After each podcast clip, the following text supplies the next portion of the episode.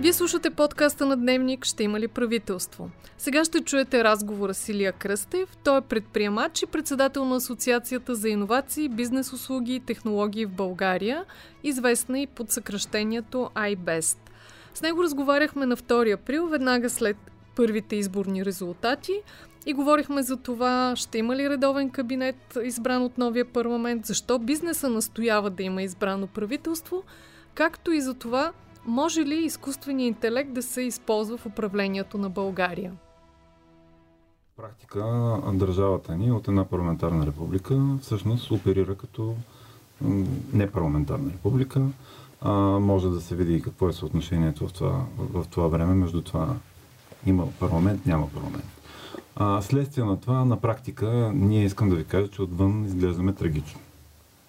А, и поради тая политическа нестабилност, и поради начина по който всъщност служебното правителство на практика устоява а, България в Европейския съюз и НАТО и позициите, които защитава служебното правителство. А, паралелно с това, ние в момента имаме страшно много предизвикателства глобално, извън тези, които са очевидни, а именно а, войната, потенциална економическа криза или а, така, ще видим с това как ще се развият нещата. А, но има и неща, за които почти не се говори, а именно това, което се случва в технологичния сектор и именно изкуствения интелект и как това ще ни се отрази на всички като економики и като трансформация глобална. Ние по тези теми въобще не почваме да говорим. А, пак казвам, тук има много други неща. Ние имаме несменени регулатори вече колко време. А, имаме всъщност пътя ни към еврозоната и Шенген, който при несменени регулатори, при така политическа нестабилност, смятам, че е несериозно да говорим колко сме комитет или колко сме така инвести, инвестирани в процеса на присъединяване. И на практика и в тази кампания видяхме, че важните теми въобще не се обсъждат. Това, което се говори цяла кампания е кой с кой няма да прави правителство и кой е лош и кой е добър. Това нещо смятам, че по отношение на политическия процес влияе изключително лошо. А, влияе изключително лошо на това каква е представата за България и има ли някаква партия, която всъщност разказва мечта за България. Ние за образование, кога сте чули последно, по структуриран начин, смислен, в кампания, да се говори за образование. Аз не съм чул. А всъщност, особено във връзка с това, което казах за развитието на изкуствения интелект и влиянието, което това ще има върху всички ни, а, ние продължаваме да водим разговор за това в кой клас, кое произведение по литература се учи. Или тук имахме и по време на самата кампания доста така избухвания в а, негативен, а, в негативен смисъл а, и популизъм а, във връзка с това как е дефиниран пола и така нататък и така нататък. Светът около нас е съвсем различен, а ние продължаваме да стоим в, в, миналото. И това, че правим избори за пети път за две години, ни връща още по-назад. А всъщност, ако няма правителство сега, това означава, поне за мен, че ние влизаме в предизборна кампания от този момент до октомври месец. А, това означава къси парламенти, в които в следващия парламент единственото, което ще се случи е обсъждане и приемане на бюджет. А, и предвид на това, което се случва последните две години, а именно е, виждаме едно така разцъфване на популизма по отношение на това какво може да се изхарчи, какво може да се обещае и така нататък. А, за мен няма по-опасно нещо, което да се случи в момента, отколкото ние да влезем в една 6-месечна кампания, в която всички политически партии ще се надпреварват за това как да дадат повече на колкото се може повече хора. И това в тази ситуация, в която се намираме като економика и с предизвикателството, които споменахме, ще ни върне на място, в което не искаме да сме.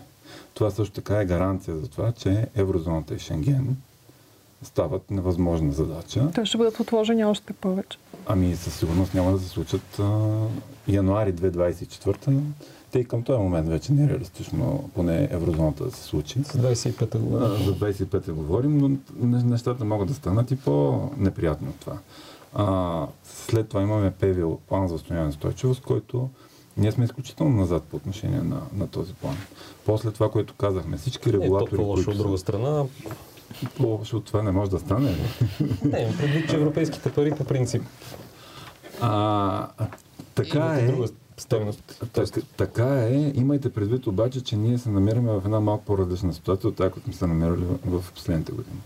А, пак казвам, твърде много са предизвикателствата в момента и геополитически, и економически. А, тук последните седмици се чуха много тези, как ма няма никакъв проблем, че нямаме правителство, как Белгия колко време няма правителство. Значи Белгия е съвсем различна държава от България. Белгия е в еврозоната, Белгия е в Шенген, освен всичко останало. А, Белгия няма а, съмнения по отношение на геополитическата си ориентация. А, и от тази гледна точка Белгия няма съмнение в това, т.е. инвеститорите гледайки към Белгия, не виждат това, което виждат България. Така че това как можем да си позволим да продължаваме да нямаме правителство и да нямаме парламент а, и да се сравняваме с Белгия е най-малкото, как да кажа, сравняване, сравняване на компютър с компоти. Имаше ли чуваемост от партиите, като си говорихте с тях? Ами, партиите говорят така по различен начин разбират ситуацията. А, моето притеснение е какви са... Имахме такива разговори с някои от партиите и всъщност какви са приоритетите на хората, които са в тези партии. А именно, приоритетите е свързани ли с собствената им реализация и на кое място в, в листа с приоритетите е това, спрямо разбиране на сложността на ситуацията в момента и приоритизирането на това какво се случва в България и какви са следващите стъпки по отношение на развитието на тази държава. Имайте предвид, че ние изтървахме последните 2-3 години страшно много възможности. След COVID и промяната на, на глобално на бизнеса, на, на, на, на, на, на начина на доставка на стоки, услуги и така нататък, ние там не бяхме достатъчно активни. После войната в Украина имахме възможност да всъщност да привлечем а, доста голямо количество хора. Не го направихме по структуриран последователен начин. В момента с това, което се случва в технологичния свят, както казах, ние пак не просто нямаме интерес от това, което става, няма план, няма въобще говорене по този въпрос. Образованието в България продължава да има нужда не просто от пари, а от реформи. Здравната ни а, система има не нужда, не, не нужда просто от пари, а от реформи. А, да не продължаваме нататък. А това, което чуваме, пак казвам, а, напоследък е как всички проблеми ние ги решаваме с това, как даваме повече пари. Това не е решаване на проблемите. Решаване на проблемите е а, всъщност промяна и то структурирана, адекватна, реформи на тези системи и съответно даване на възможност на бизнеса стратегия за това как всъщност България става по-инновативна и смислена економика. Но това ще изисква доста по-дълго време. Какви са а, така, плюсовете, може би рисковете вече станаха ясни, ако се стигне до някакъв вид а, програмно правителство, експертно, друг, друг тип на спасението, което да е с хоризонт до местните избори. Тоест партиите да се договорят за нещо временно и за определени а, негови приоритети. Има ли плюс в, в този сценарий или не? Сега, правителство на всяка цена, нали, пак, това е дискусия, която поставя доста въпросителни. Но правителство, което има приоритети, които са, което има приоритети, които са краткосрочни. Влизане в Шенген, влизане в еврозоната, а, приемане на законодателство, свързано с ПВО, съдебна реформа. А, като голяма част от всъщност, нещата в съдебната реформа са и част от, а, от плана за възстановяване стойчивост.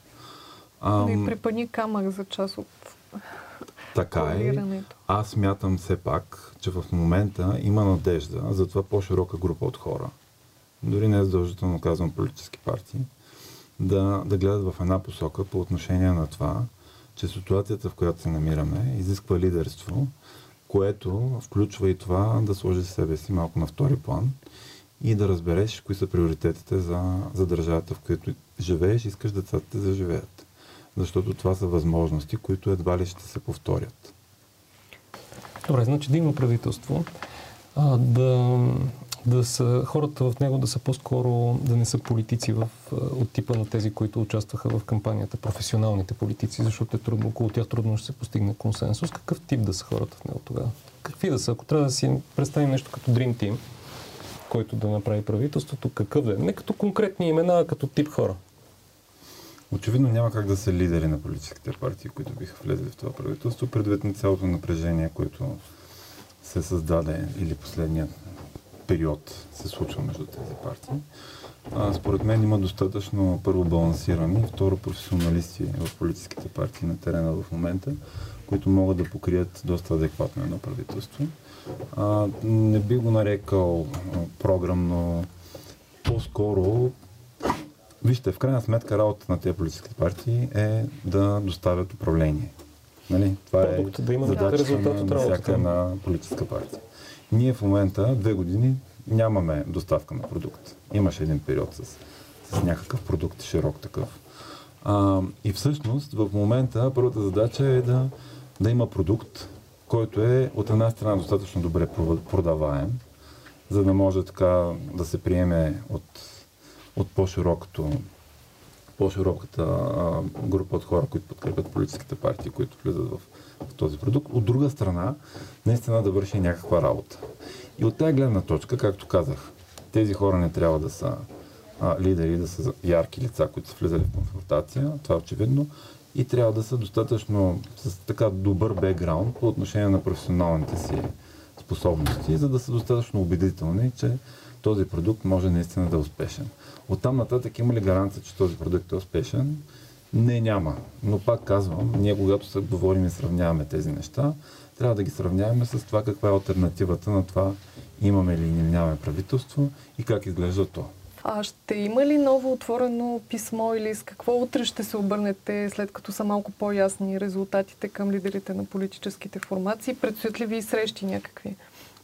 Ние срещи правим общо заето постоянно, без значение дали сме в политическа кампания или не, в предизборна кампания или не. Не мисля, че има смисъл от ново писмо.